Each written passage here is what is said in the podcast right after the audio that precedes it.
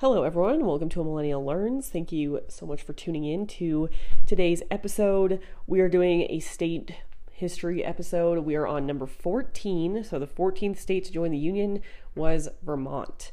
They joined on March 4th, 1791. And we will go over all of that um, in this podcast with, you know, the state symbols, famous people from there. I've added a new segment called Weird Laws of the State. I keep seeing these weird, unique things about each state that at one point became law or they are still laws they just have never been updated.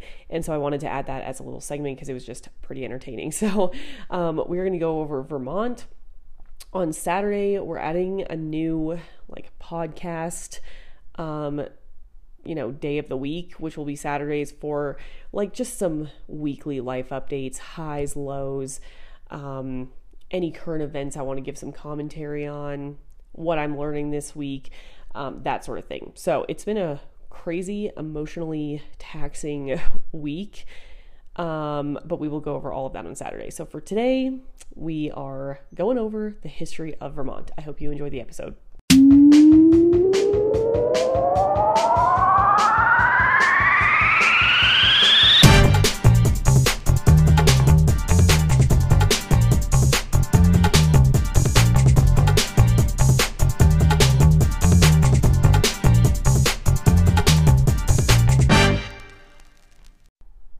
So as I do for all the other states every week, um, I want to go over just some basic facts, you know, geography, population, climate, all that sort of thing, just so we know a little bit of a context about where we are before we dive into the history. So, if you don't know where it is, Vermont is in the northeastern part of the United States. It's bordered uh, by New York to the west, New Hampshire is to the east, Massachusetts is to the south, and Canada is to the north. So, it's in that upper uh, northeast region.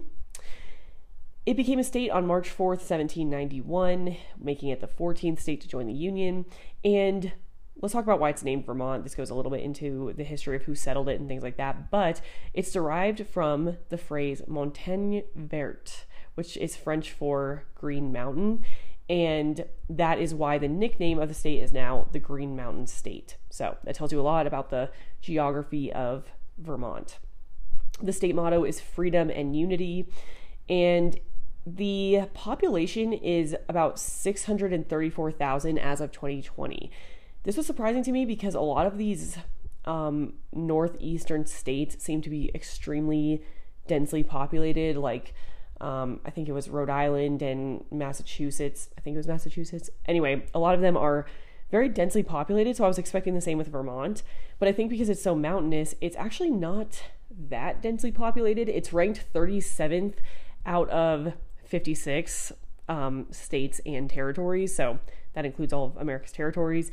But 37th, I was expecting it to be like 10th, but it's actually not overly populated, it seems. So, a little bit more about the geography. So, the Green Mountains that the state is named after run along the western edge of the state. It runs in a north and south direction, that mountain range. They also have the Hudson River, Lake George, and Lake Champlain. They, those are also to the west of the mountains, and they're the boundary between Vermont and New York. There's also the Connecticut River, which also runs north south along the central and eastern edge of the state. So, a lot of different geographical landmarks throughout this pretty small state. Okay, as for climate, I thought this was kind of shocking. So they have 43 inches of rain, 38 is the average. You know, they have about average rain. However, they get 86 inches of snow per year, and the average is 28 across America. So they get like almost four times the average amount of snow. If you do not like winter, don't go to Vermont or don't live in Vermont. There's 167 sunny days. The average is 205, so less sunny than an average state. July is like the July high temperature is 79 degrees. The January low temperature is 6 degrees. So again, gets very very cold. I was surprised by this because New Hampshire is right next door and their temperatures weren't as extreme. Their snow wasn't as extreme. So, really, as you move west to those mountains and like closer to Canada, um, it really makes a difference with the amount of snow you're getting. June, July, and August are the most pleasant months with a comfort index of about 8.9, which is very high on this scale. And January and December are the least comfortable, which is 3.3, which is extremely low. I don't think I've seen a comfort index that low. So, overall, with these very wide extremes of comfort indices, the average comfort index is six. Now, that national average is seven. So, the winter really pulls the comfort index down here. So, again, if you don't like winter, I don't think Vermont is your desired place to live. um, okay, so let's talk about the history of the Vermont region, you know, before it came a state and then once it was admitted into the Union.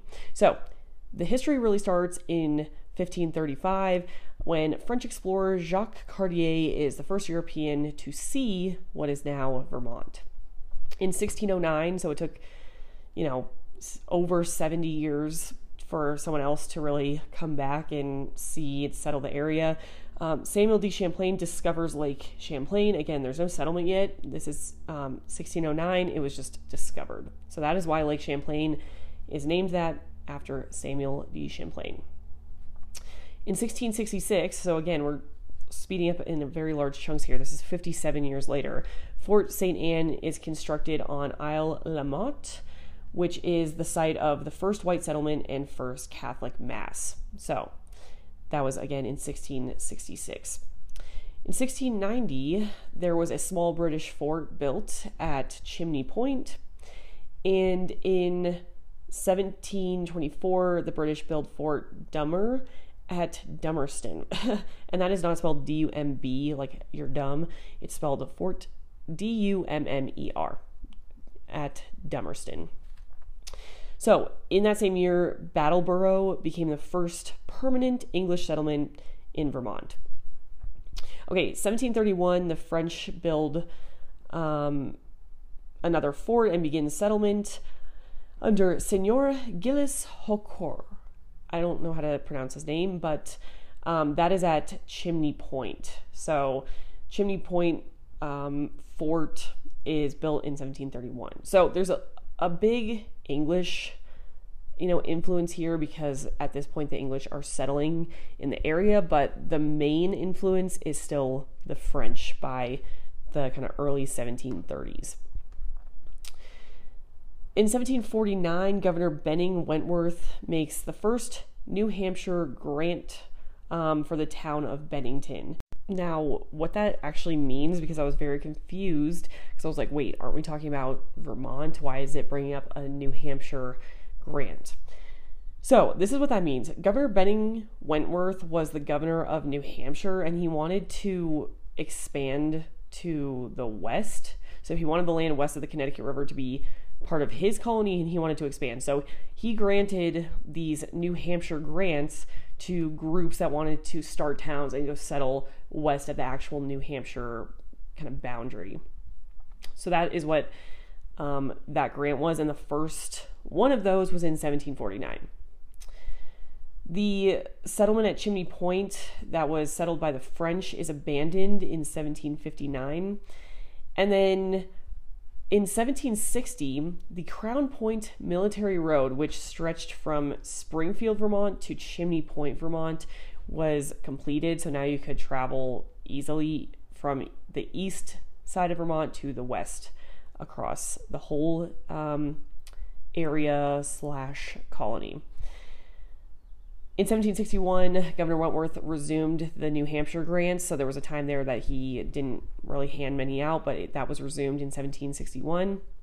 And then in 1770, the Green Mountain Boys were organized. So I have definitely heard of the Green Mountain Boys, but I didn't put two and two together that they were you know, like in Vermont and in this area, I guess. I didn't know too much about them. So the Green Mountain Boys were organized to protect the New Hampshire grants and that whole land area.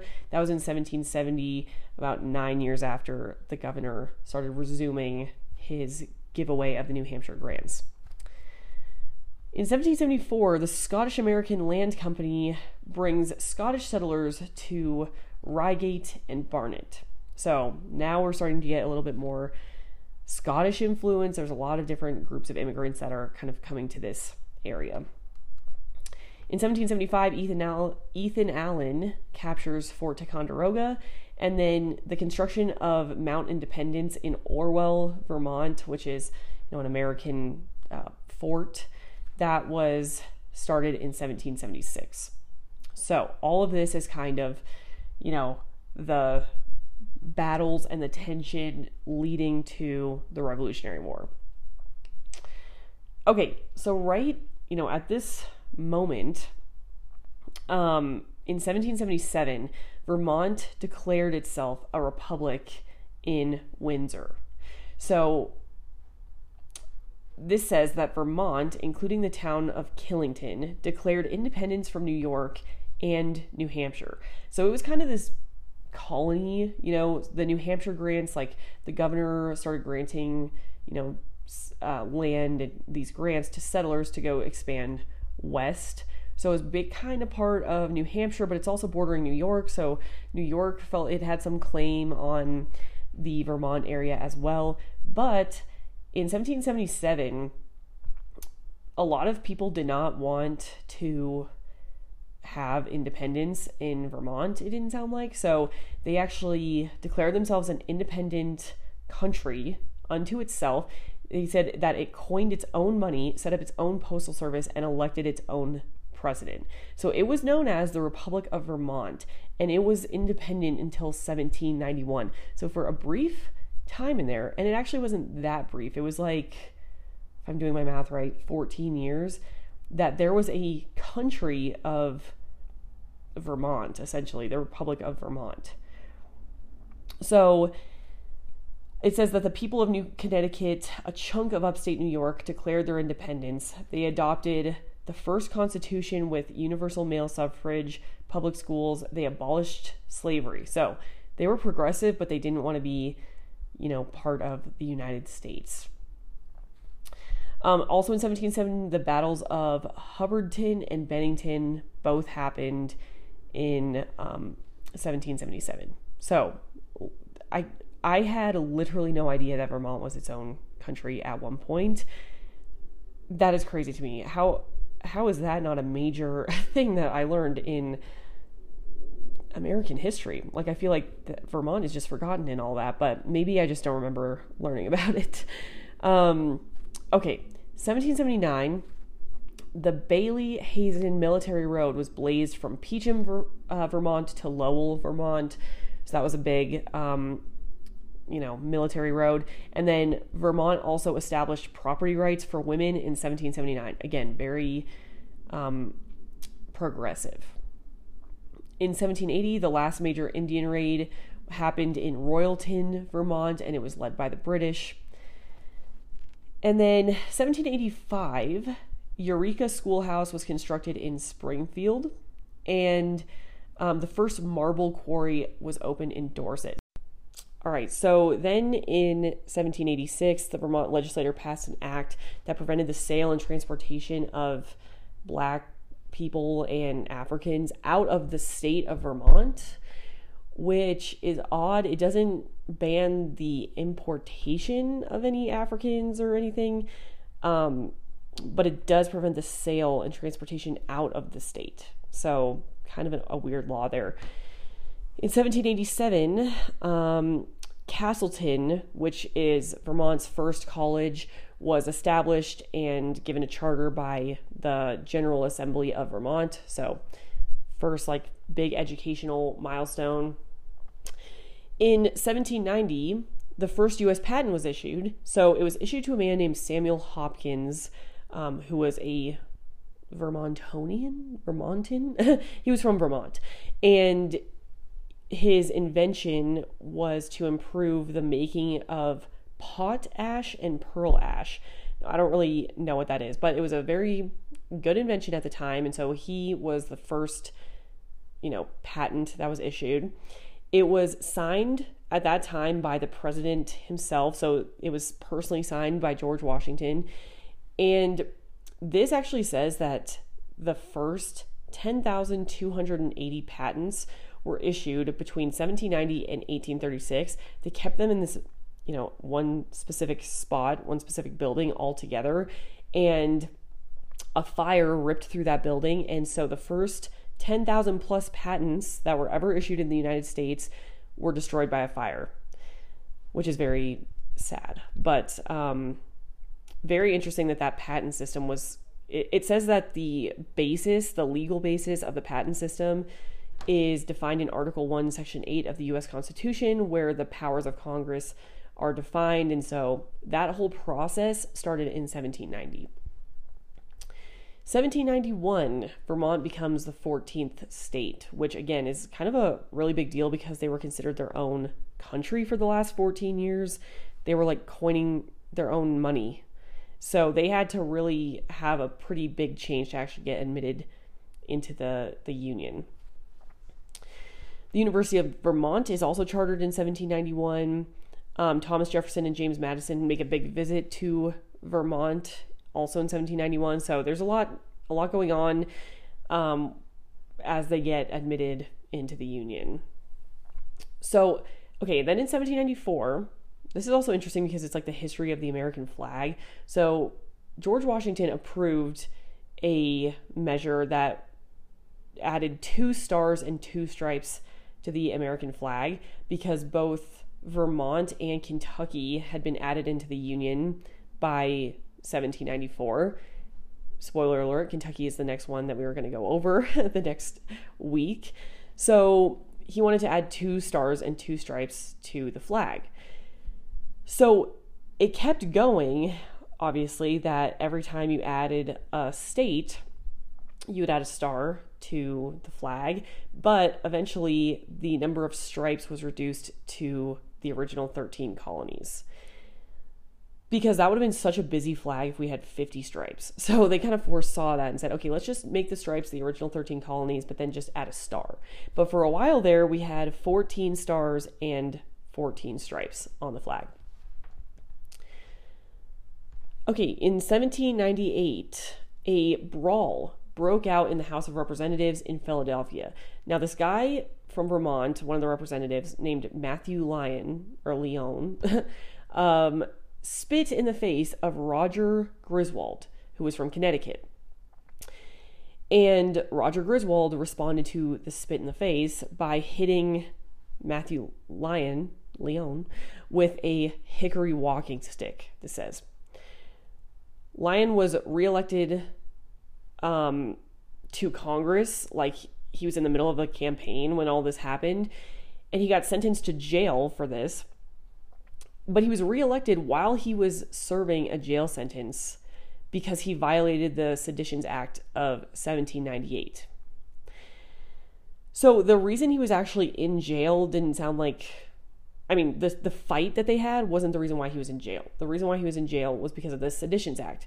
So, looked a little bit more into this. It says Vermont Congressman Matthew Lyon, Irish-born former indentured servant, became the first person indicted under the Sedition Act of 1918. Lyon was convicted of sedition after he printed his honest opinion of. Pre- I think this is somehow they got the year wrong. Um, but Lyon was convicted of sedition after he printed his honest opinion of President John Adams. Vermont reelected Lyon to Congress while he served his jail time. He later represented Kentucky in the U.S. House of Representatives. So, yeah, there was a lot of drama happening in 1798 with this Sedition Act. Okay, so I just paused and did a little fact check. So in this timeline, it says that he was the first person indicted under the Sedition Act of 1918. They just got uh, the year wrong. I think there was a Sedition Act of 1918, but he was convicted under the Sedition Act of 1798 because that's the time period we were in. So that was just a typo that I did not catch before in the timeline, but yes, it was 1798 instead. So he was reelected while he was in jail for violating this Sedition Act. Okay, in 1801, Brigham Young, who eventually became, you know, he later led the Mormons from Illinois to Utah. He founded Salt Lake City. He was huge in the LDS and Mormon church and community. He was born in Vermont uh, in 1801. In 1805, Montpelier Pellier is chosen as the capital. And then in 1805, Joseph Smith, who was the actual founder of the Mormon Church, is technically Joseph Smith Jr., but people kind of just know him as Joseph Smith, I think. He was born in Royalton, Vermont. Okay, in 1819, the Vermont Colonization Society is formed. And then in 1820, it says that every Vermont congressman except one whose vote was not recorded voted against the pro slavery amendments in the bill. The legislature passed the following resolution Slavery is incompatible with the vital principles of all free governments and tends to their ruin. It paralyzes industry, the greatest source of national wealth, stifles the love of freedom, and endangers the safety of the nation. It is prohibited by the laws of nature, which are equally binding on governments and individuals. The right to introduce and establish slavery in a free government does not exist. So, again, very progressive with the slavery issue. And yeah, they, they unanimously um, voted against slavery. So that was in 1820. Thir- oh, three years later, sorry, couldn't do math there really quick. Um, but in 1823, Alexander Twilight becomes the first African American to earn a college degree um, in the US. That was at Middlebury.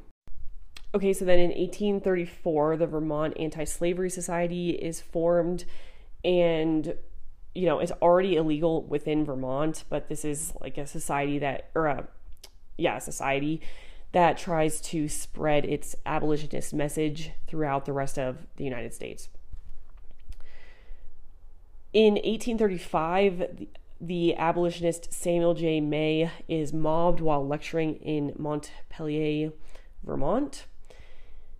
In 1837, John Deere, so John Deere was founded in Vermont, and the man, John Deere, patented his steel plow in 1837.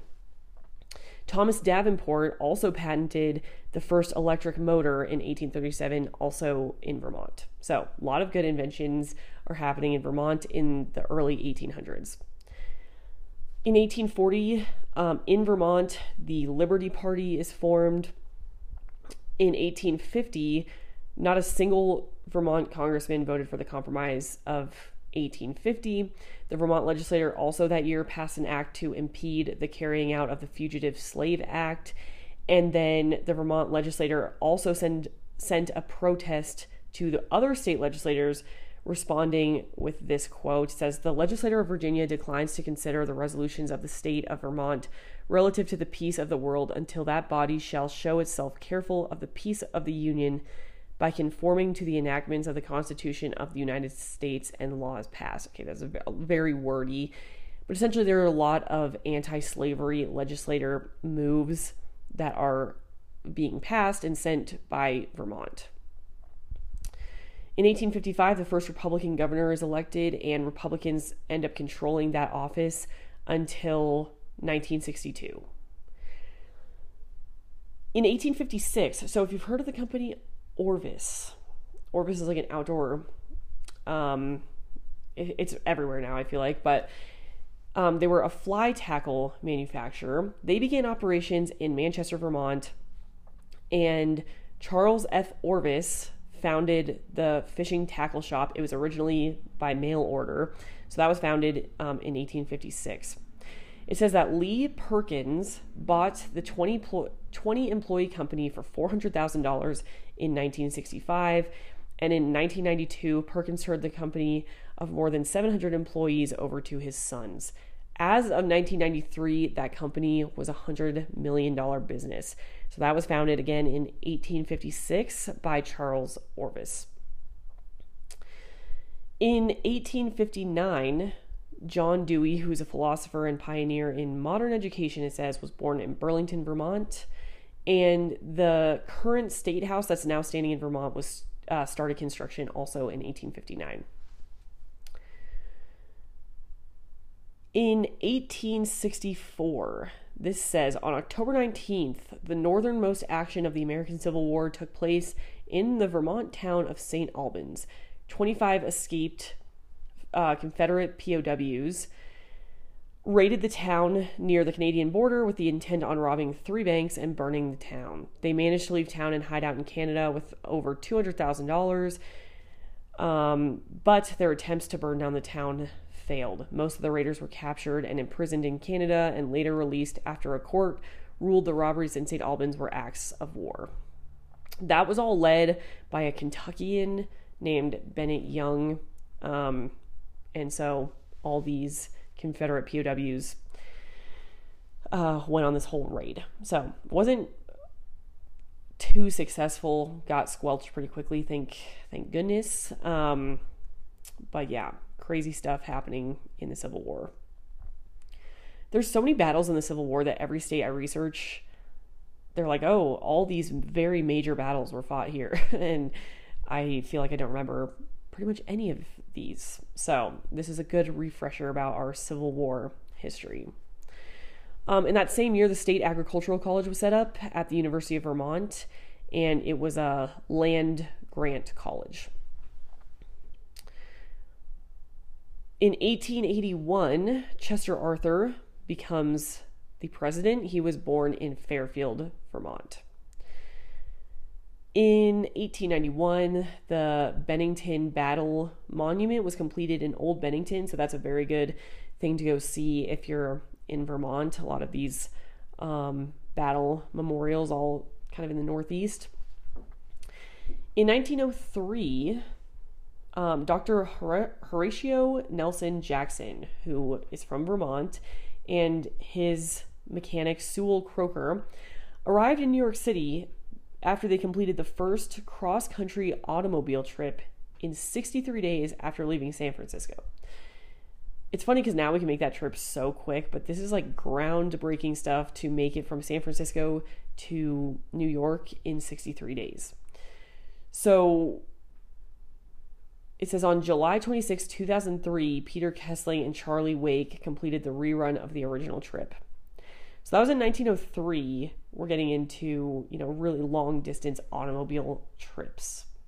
But the original uh, man, Mr. Dr. Horatio uh, Nelson Jackson, was from Vermont. In 1918, women vote in Vermont town elections. And uh, in 1921, you know, nationwide women's suffrage is adopted. The uh, ballpark, Centennial Field, which is one of the oldest ballparks still in use, is constructed in 1922. And then in 1923, uh, Calvin Coolidge, who was born in Plymouth, Vermont, became the US president. Also in that year, gasoline tax was adopted and airplanes started being regulated. So, those are kind of big I don't know. I, I didn't realize there was no gasoline tax before 1923, but that is when that was adopted. Ted Bundy was born in Burlington, Vermont in 1946. It's like the less, it's like a, a downer on the Vermont history, but yeah, he was from Vermont. In 1953, the SS Ticonderoga made its last steamboat trip on Lake Champlain, so that's a big kind of symbol of Vermont, and it retired in 1953. 1954, Consuelo Northrop Bailey elected the first woman was elected the first woman lieutenant governor in the United States. She was also from Vermont. And then 1958, the Elizabeth Copper Mine in Vermont was closed for good. Now, this was a big um, part of the economy of Vermont. So it had produced more than 100 million pounds of copper, about 90% of that from World War II onward. The closure left behind 7,800 feet of tunnels, abandoned buildings, equipment, huge piles of rocks known as tailings, and other mining debris. In 2001, the Elizabeth mine was added to the Superfund list, and in 2003, work began to clean up the site. In 2019, work began winding down, and the Environmental Protection Agency was getting ready to turn the site over to the state for long term monitoring. So now it's like mostly cleaned up and fine, but it did, it was left quite a mess, it sounded like, um, when it closed in 1958. In 1962, it was um, a very big shift because the first Democratic governor in over 100 years was elected.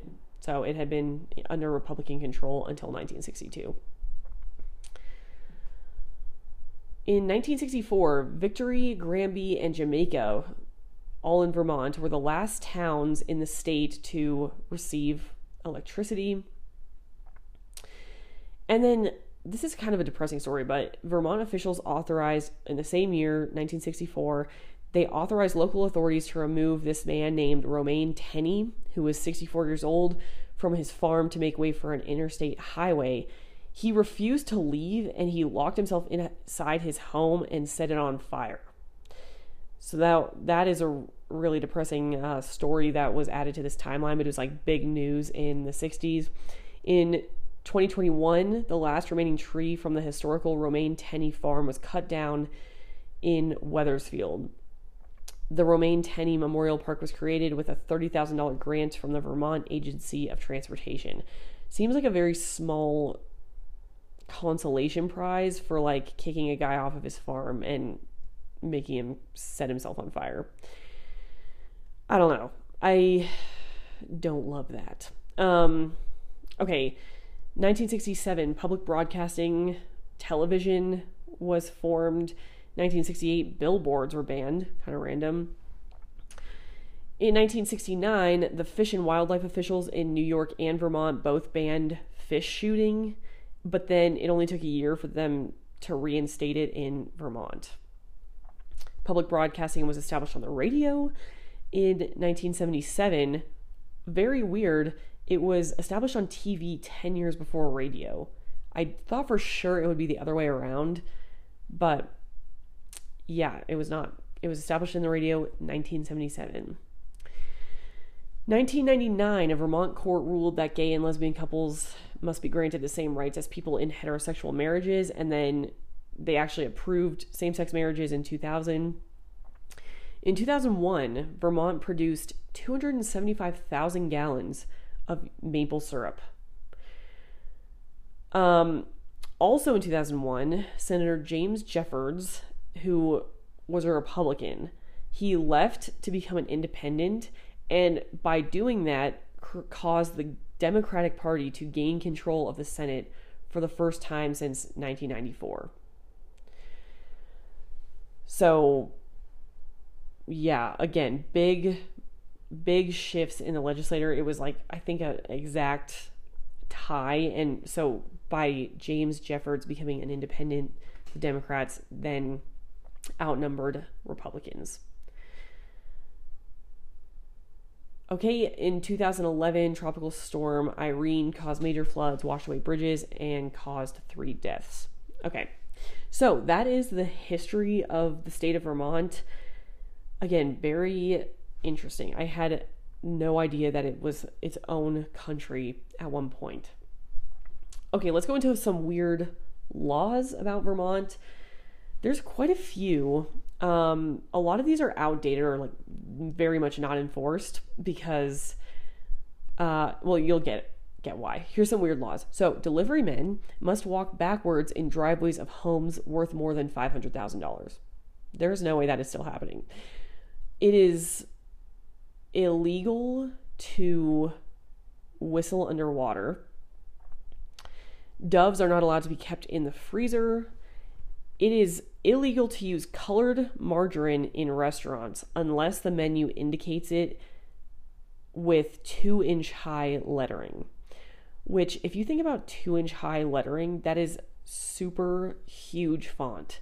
Like it has to be put on their menu with gigantic font. And I really want to go to a Vermont restaurant and see if any of them have this two inch high lettering warning about using colored margarine. Um, in the town of Barre, Vermont, all residents must bathe every Saturday night. I gotta see if this is enforced. I can't see how it would be. It's illegal to paint a horse. It is illegal to deny the existence of God. And women must get written permission from their husbands to wear false teeth. There must be some story behind that. No one, it seems, know what, knows what that story is. But those are the weird laws of Vermont. Um, a couple famous people from Vermont. So Calvin Coolidge and Chester Arthur, both U.S. presidents, were born in Vermont. Joseph Smith and uh, Brigham Young, who were LDS Mormon church founders, were also born in Vermont. And then John Deere. So went historical with these. And then let's go over some state symbols. Okay, so they're all kind of um standard. I didn't find anything like in Rhode Island where it was like coffee milk. What is coffee milk? You know, they're all kind of standard, but let's go over them. The animal, the state animal is the Morgan horse. The state beverage is milk. The state bird is the hermit thrush. They have a state butterfly is the monarch. They have a state flavor, which is interesting, which is maple, because again, they produce hundreds of thousands of gallons of maple syrup every year, and so that's a big thing in Vermont. They have um, the state flower is the red clover. The state fruit is an apple. The state honey or the state insect is the honeybee. Going along with the fruit, the state pie, which they have named officially, is the apple pie. The state tree is the sugar maple. Again, goes along with the whole maple uh, theme here. They have a state vegetable, which is the Gilfeather turnip, which is found a lot in Vermont. They have both a cold water fish and a warm water fish. So the cold water fish is brook trout, which is very standard across a lot of states. That's like the most popular state fish. But the warm water fish is the walleye pike. And then they also have winter sports, skiing and snowboarding, and that is because the green, you know, it's known as the Green Mountain State, and like a ton of people, a bunch of tourists come in the winter because again, winter is so long and so intense there that there's a lot of good skiing and snowboarding opportunities in the state of Vermont. So, um, that does actually make a lot of sense. I thought that the the mountains and stuff weren't very high um, in Vermont, but it seems like there is plenty. They're plenty high enough to do a lot of good skiing and snowboarding. So, um, again, the capital is Montpelier. I thought I did not I don't know, it doesn't sound familiar to me. Maybe I didn't study the Vermont capital much as a kid, but I was definitely waiting to see in the timeline like when the state capital changed from Montpelier to something else. Uh, but no, it is Montpelier, and it a lot of French influence, as you can tell in that name. The French probably pronounce it Montpellier, um, but probably Americans, I would assume, pronounce it Montpelier. Okay, let's go over some of the attractions that um, you would want to see if you were visiting Vermont. So, again, there's a ton of red maple trees, so the best time to go seems to be the fall to see all these beautiful trees, very similar to New Hampshire. So, um, there's a place called Stowe. It says, with a covered bridge, white spired church, weathered barns, and ski trails down the mountainside, Stowe is everyone's image of Vermont.